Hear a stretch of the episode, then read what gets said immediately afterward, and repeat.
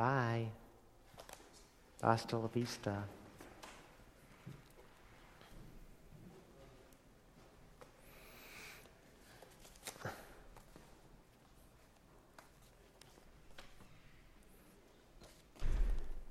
Last week, we began a series of looking at distinguishing marks, distinguishing traits of what makes a healthy ministry, a healthy church. I started by asking you, why do you go to Newtown Bible Church and not the first church of somewhere else?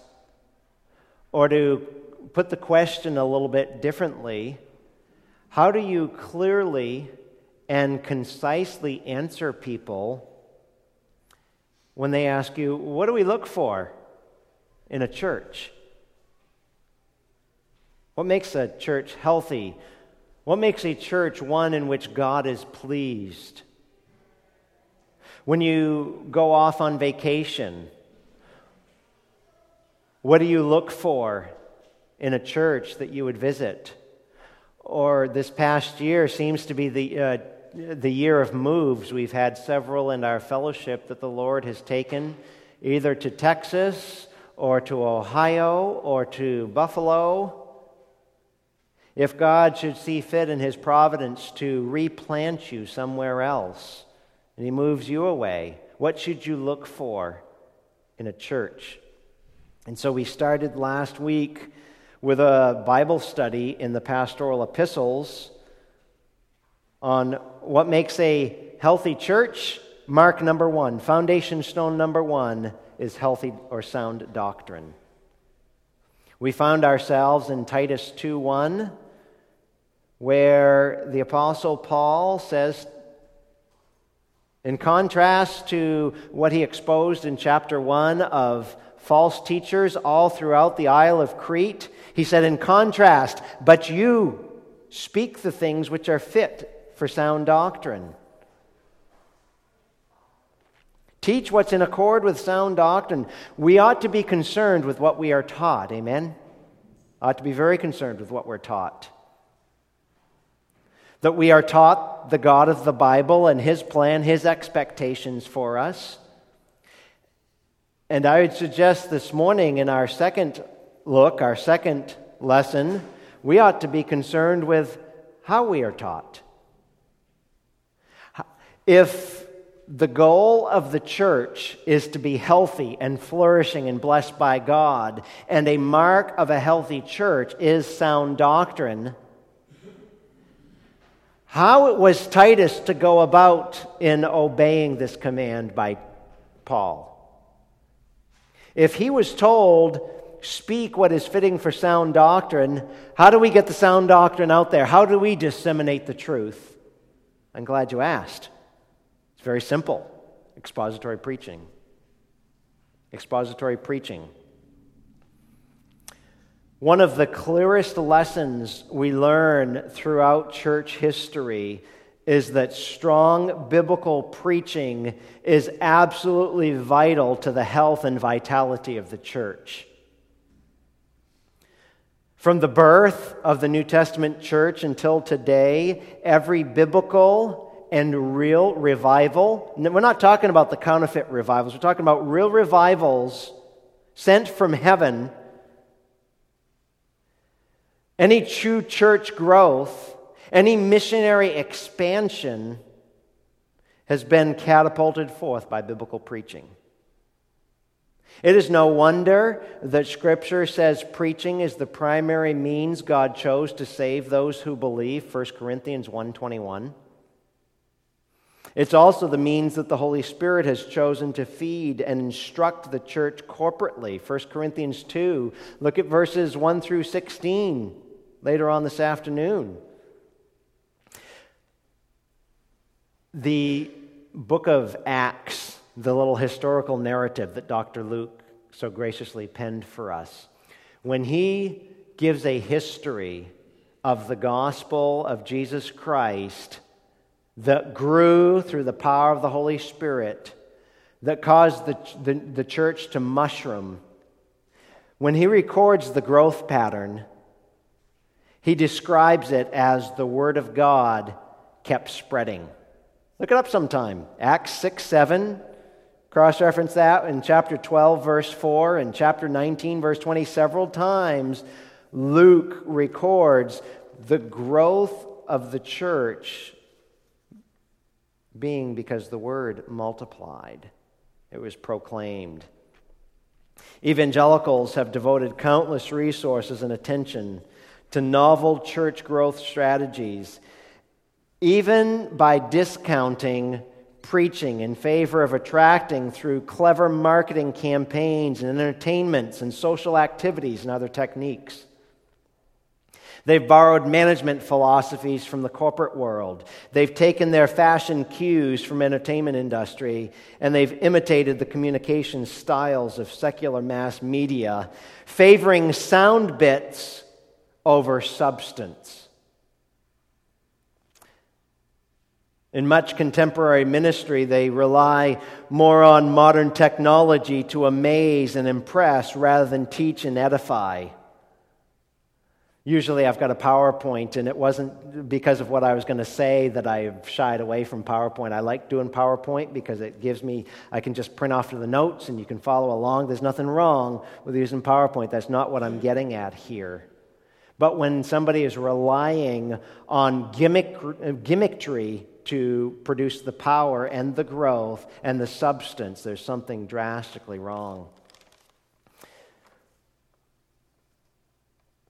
John Broadus, who has taught a lot about preaching, was one of the Southern Baptist Theological Seminary's founding faculty. And he famously remarked, quote, preaching is characteristic of Christianity. In other words, you don't have Christianity without preaching. He said, No other religion has made the regular and frequent assembling of groups of people to hear religious instruction and exhortation an integral part of divine worship. People want to do away with it. I could take preaching books off my library shelf to show you those against preaching. You got uh, people like uh, Rob Bell, who published uh, Reinventing Preaching. He said, why, why do you gather all these people and have these mo- uh, uh, extremely long monologues where you bore people to tears? In today's society, we've got images replacing words to a fault. You look at the power of any true biblical enterprise, missionary expanse or revival or church growth, it has been through the power of the Word of God and nothing else. The power of the Word of God, spoken through the human voice, is seen as the Bible's unique power to penetrate all dimensions of human personality. You look at idolatry, which was condemned by God Himself. Man wants to fashion an image of his own making, whether it be through stone or wood or the golden calf around the fire at the bottom of Sinai to represent God. And God has not revealed himself through images, he has re- revealed himself through revelation word revelation. He is chosen to be heard and not seen. That is significance, beloved. Or significant, excuse me. That is significant that he's chosen to be heard, that he has given us the word of God, not the picture of God. You know, preaching is part science and part art. If we are to proclaim the truth, you can describe it somewhat as science. It is you got fixed laws of interpretation. Why, why would I sit in my study cave with some, some brothers here at the church to take them through hermeneutics? So that they can learn to do word studies and study the grammar and the syntax of how words are put together on the page of inspired scripture looking at verb tenses and historical background and geography and culture so that we can unpack an objective message given by God.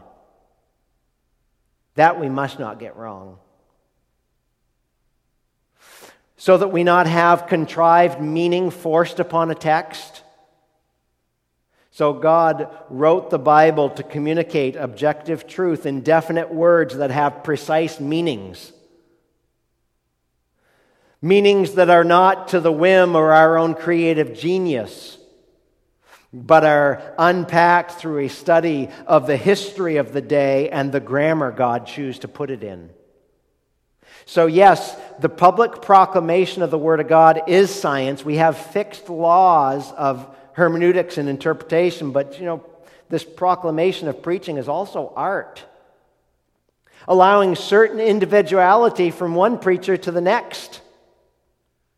It is what, what has been called preaching through personality. You take two men who are very different men who take the exact same truth and prepare sermons, you're going to have two totally different sermons. The exact same truth proclaimed in a different way through the human instrumentality of their own personality and their own uh, weakness and strengths.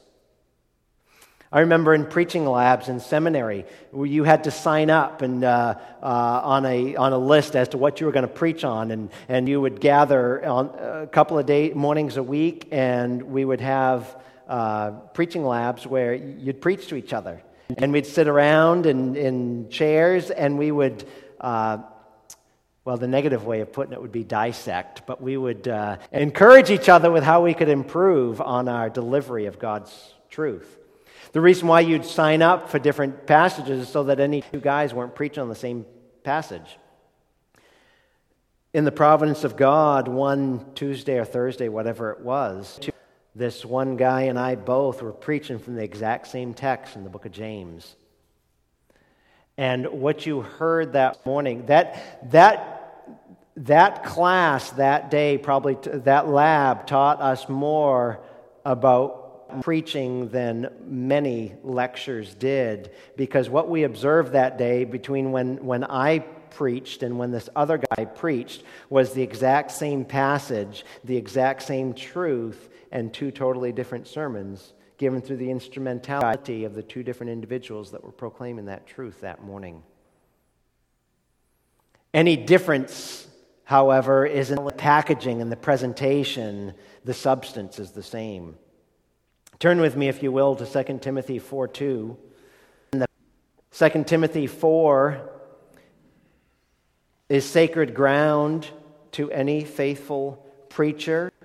2 Timothy 4 is marching orders to any church that desires to be healthy, blessed by God, flourishing, used by the Spirit. And in 2 Timothy chapter 4, sober words penned by the Apostle Paul, these last words of Paul, when he says in verse 1 of 2 Timothy 4, he says, I solemnly, I soberly charge you in the presence of God and of Christ Jesus, who's to judge the living and the dead, and by his appearing and by his kingdom. This is just his introductory remarks before he gets to the point with a recognition that God is going to judge his church, God's going to judge his followers, God's going to judge those that proclaim his word. Then comes the command in verse 2 preach the word. How can so many churches miss the point of ministry? They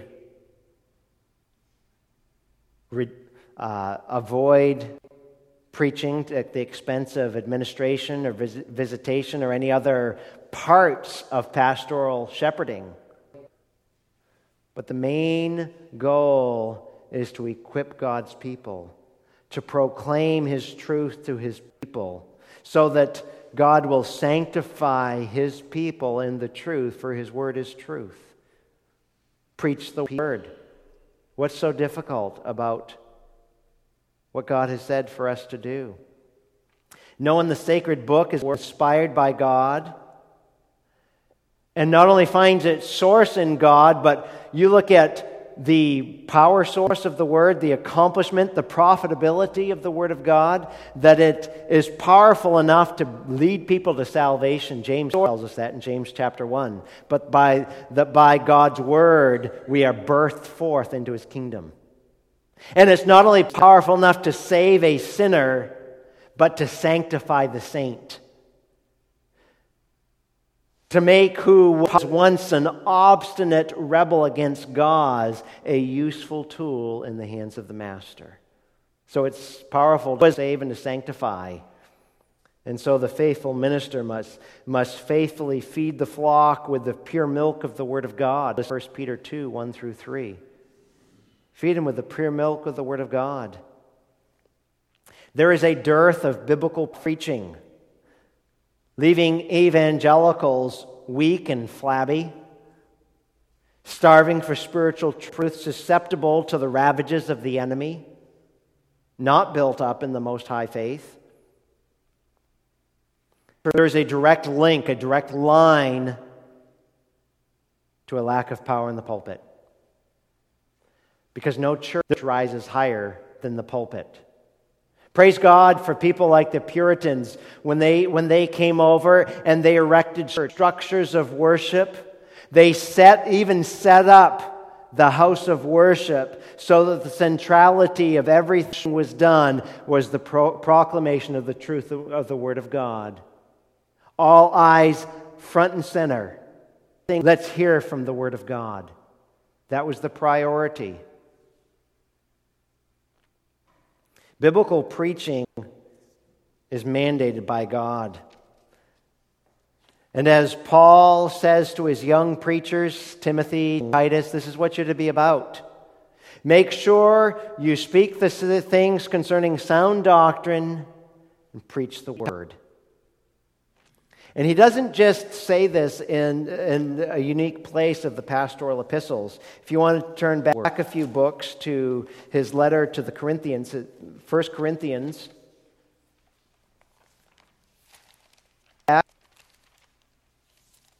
This is remarkable. 1 Corinthians chapter 2. Would you notice with me the uh, first nine verses of 1 Corinthians 2? And, and then we'll set this passage before your mind to think about for a moment. Paul says here in 1 Corinthians 2 1, When I came to you, brethren, I didn't come with superiority of speech or of wisdom proclaiming to you the testimony of God. What is, what is so significant about that first verse? What do you see in that verse that's so spectacular, especially to this congregation that he wrote to?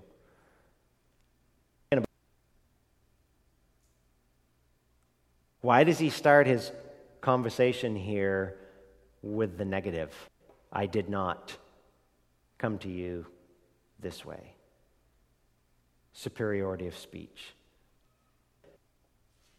Corinth was, was known as that place where there was, there was no greater uh, polished communicators. The, the Corinthian dilemma is this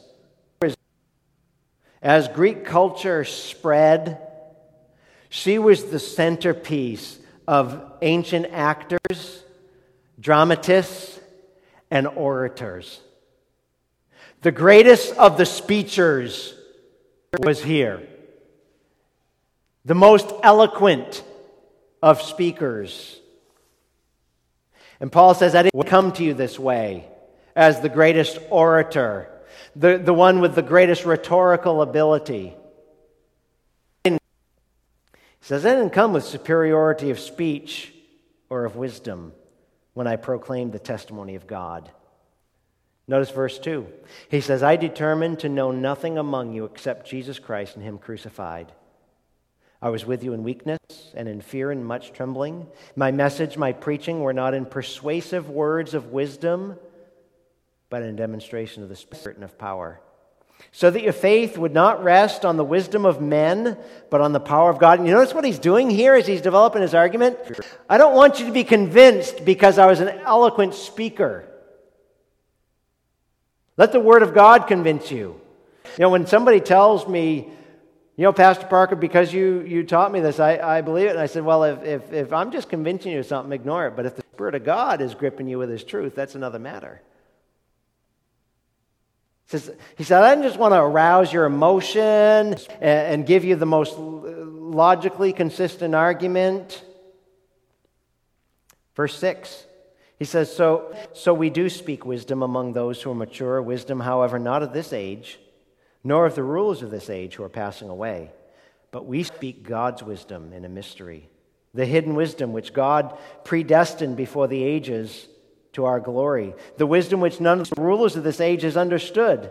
For if they'd understood it, they would not have crucified the Lord of glory. But just as it is written, things which eye has not seen and ear has not heard, and which have not entered the heart of man, all that God has prepared for those who love him.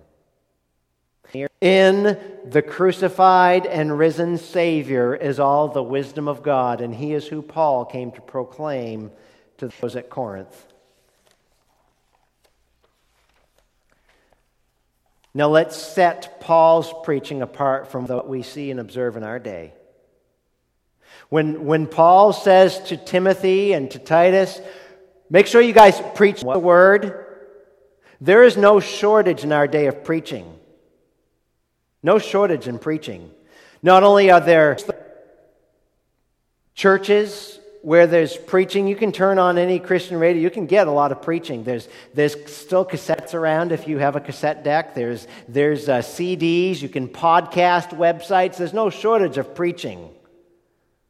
But not all preaching is the same. There's a lot of gospel gimmicks and empty rhetoric. Much religious talk, but not the supreme authority and saving work of Christ on the cross. There are many expressions on cultural concern and political commentary, but no Christ. In a lot of pulpits today, there's a lot of positive thinking and inspirational stories, but no Christ. That ought to concern us. To put it in the words of Paul to the Corinthians, there's a lot of rhetoric, but little reality of the suffering Savior. I remember not too long ago in wherever I was preaching on here, I, in the introduction I'd worked in, you know, I, I went to some area websites for some big churches. People see a lot of people that think, well, God's really blessed this place. And I couldn't find anything about the gospel, anything about the crucified Savior on the some of sinners on their websites no priority on Christ.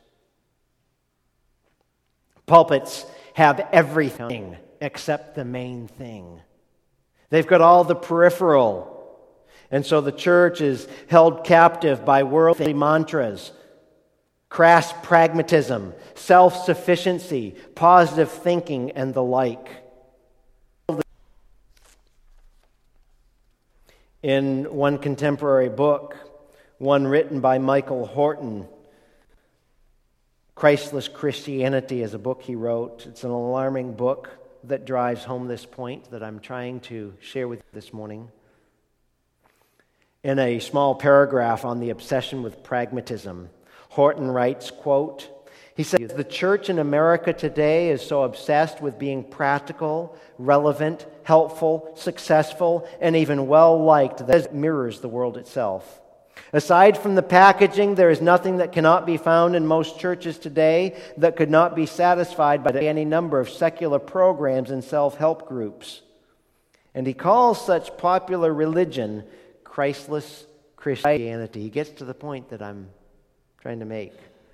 Horton further explains, quote, "The focus still seems to be on us and our activity rather than on God and his work in Jesus Christ. Here Jesus is a coach with a good game plan for our victory rather than a Savior who has already achieved it for us.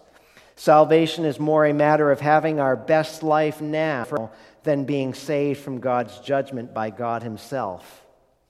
Sound familiar?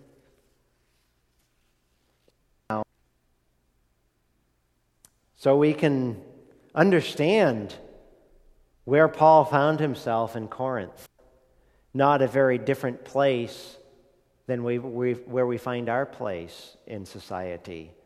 though a different day and time. So, Paul is the timeless model for every faithful expositor. We can't reinvent ministry, we can't reinvent preaching and still have the favor of heaven on it.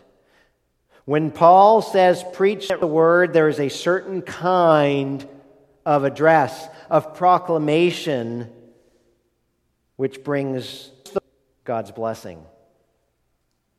Years ago, Donald Grey Barnhouse, pastor of 10th Presbyterian Church down in Philly, delivered a message that aired on CBS radio. And in this nationwide address, this noted Bible teacher speculated about what would be the most diabolical strategy that Satan could conspire against the church in the years to come, the years in which I would suggest to you we're living in. And to the astonishment of many listeners, Barnhouse imagined that all the bars in Philadelphia would be closed, prostitutes would no longer walk the streets, pornography would no longer be available, the streets would be clean, and all the city neighborhoods would be filled with law abiding citizens. All swearing and cursing would be gone. Children would respectfully say yes, sir, and no, ma'am. Every church in town, Barnhouse added, would be packed to overflowing. There would be one church uh, there would not be one church pew that could contain one more citizen. But what, you ask, could be wrong with this? Barnhouse delivered the knockout punch. He said the deadliest, most diabolical danger would be that in each of these filled to capacity sanctuaries, Jesus Christ would never be preached.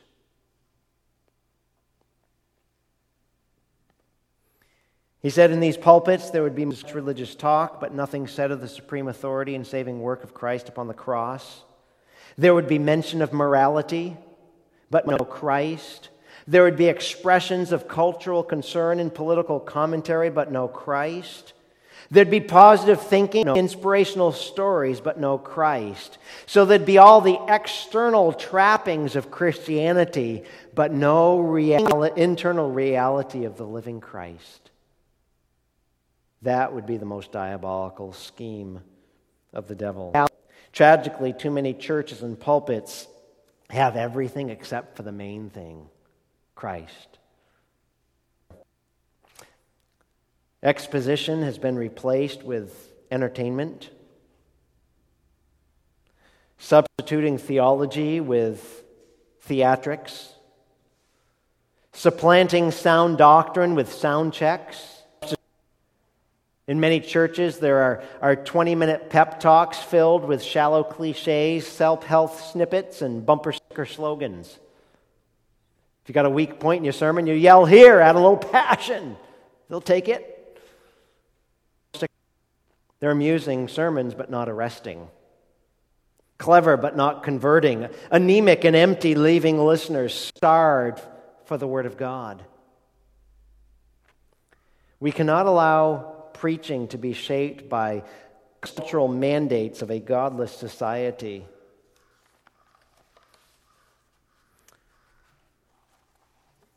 Going back to what Paul penned to Timothy when he says, Preach the word, be ready in season.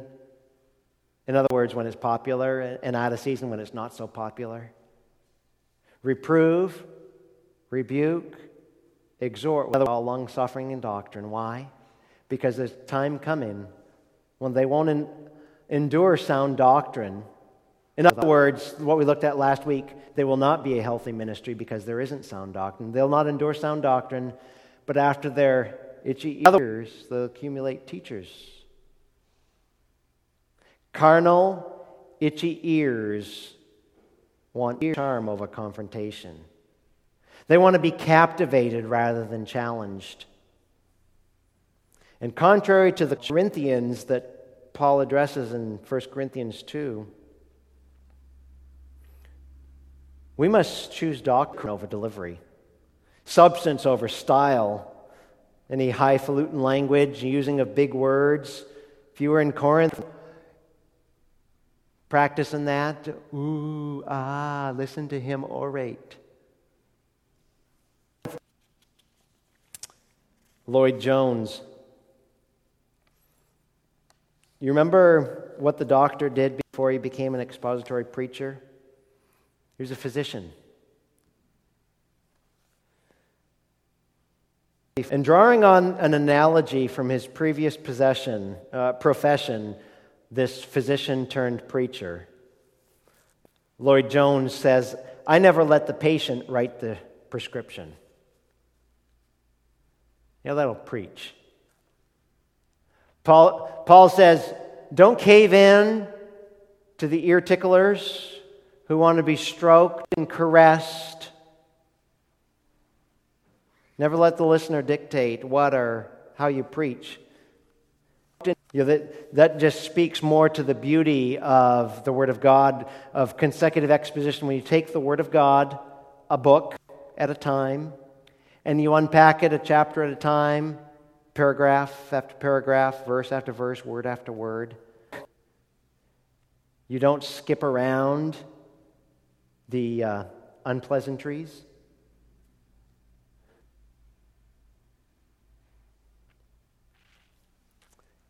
The power is in the word convert. The power is in the word to sanctify, not in the eloquence and the brilliance and the logic of man.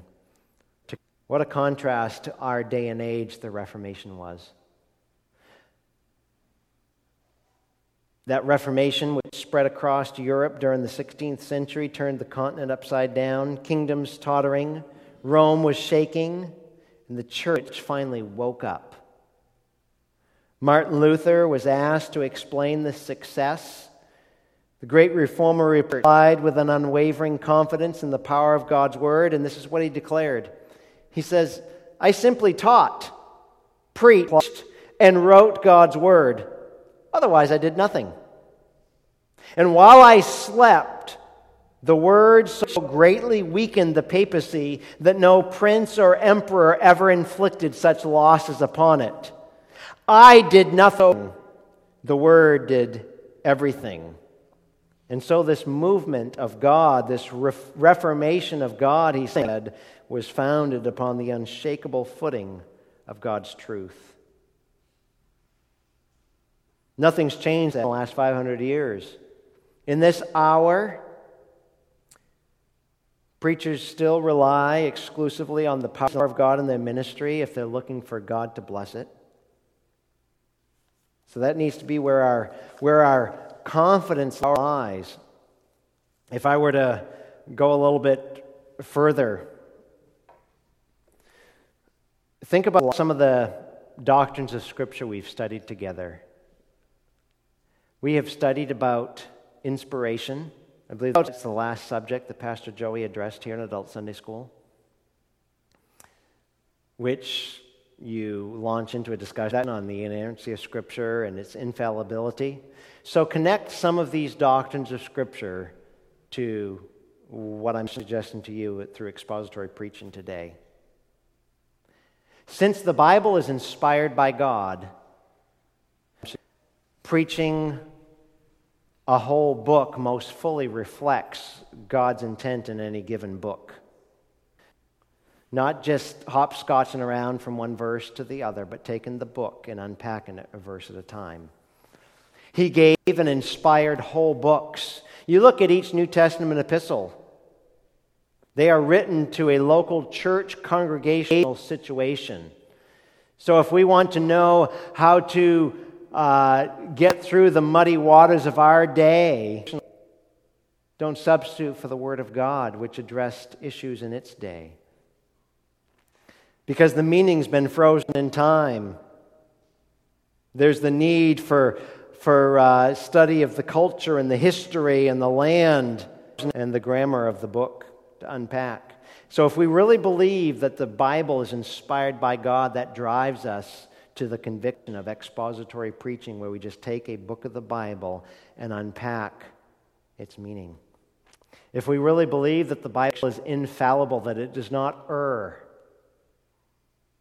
Every verse, every chapter, and every paragraph deserves special sermonic attention, teaching one principal truth from that text.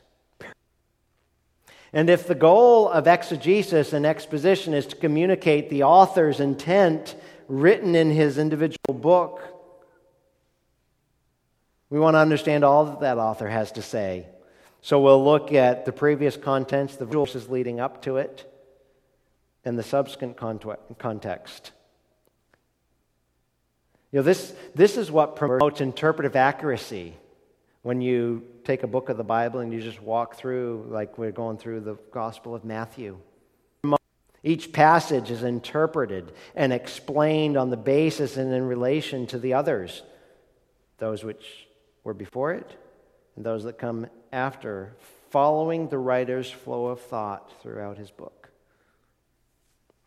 Not to mention that we're following the mind of God since, since he didn't speak in verses, but in paragraphs and pericopes and entire books.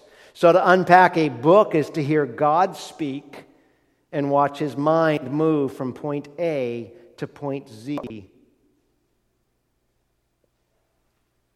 We've got one book that we are to be experts on unpacking the Bible, made up by individual books. So we don't just want to read bits and pieces here and there, helter skelter, with no organized path of going through it. So Paul says, preach the word. God is vitally concerned in proclaiming what he said and present it how Scripture indicates against philosophies and humanistic empty thinking. There must be the truth, the truth of the Word of God. Let me encourage you to think about biblical convictions that would distinguish a healthy ministry. It starts with the understanding given in the pastoral epistles of sound doctrine, that we're all about healthy teaching. And how do we disseminate that healthy teaching? Through the clear exposition of Scripture. We simply expose people to the text of the Word of God. Here's what it says, and here's what it means. We explain it to them, and then we exhort them to obey it. So we expose people to the text, we explain the text, we exhort them to obey it. We go home, we continue in life until Jesus comes. We come back the next Lord's Day, and what we do? We expose people to the text, we explain the text, we exhort them to obey the text. Week in, week out, unpacking the mind of Christ revealed in Scripture. It's not a novel concept. This is God's prescription for a ministry that would be healthy. Any uh, thoughts or questions before we conclude as this starts to rattle around in your mind and put this paradigm together? All right. Pray with me, would you? Father, we do desire to be individually healthy and corporately healthy as a church. Continue to establish and unpack and inform our convictions by the Word of God. That we are to be about sound doctrine, and we are to be about expositional preaching.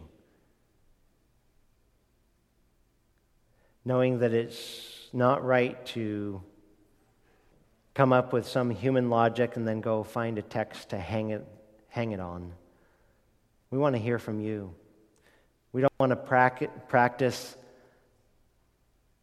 eisegesis, reading into the text, our own preconceived ideas. We want to extract from the text. Practice exegesis, extracting from your text what you have indeed said. Knowing that the meaning of scriptures is the scriptures, and if we get the meaning wrong, we don't have the scriptures that you promised to bless.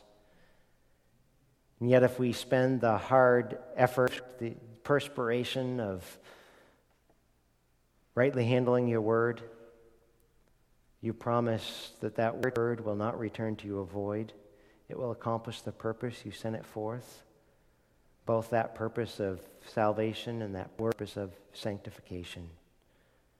God, would you sanctify your church? Make us a healthy ministry.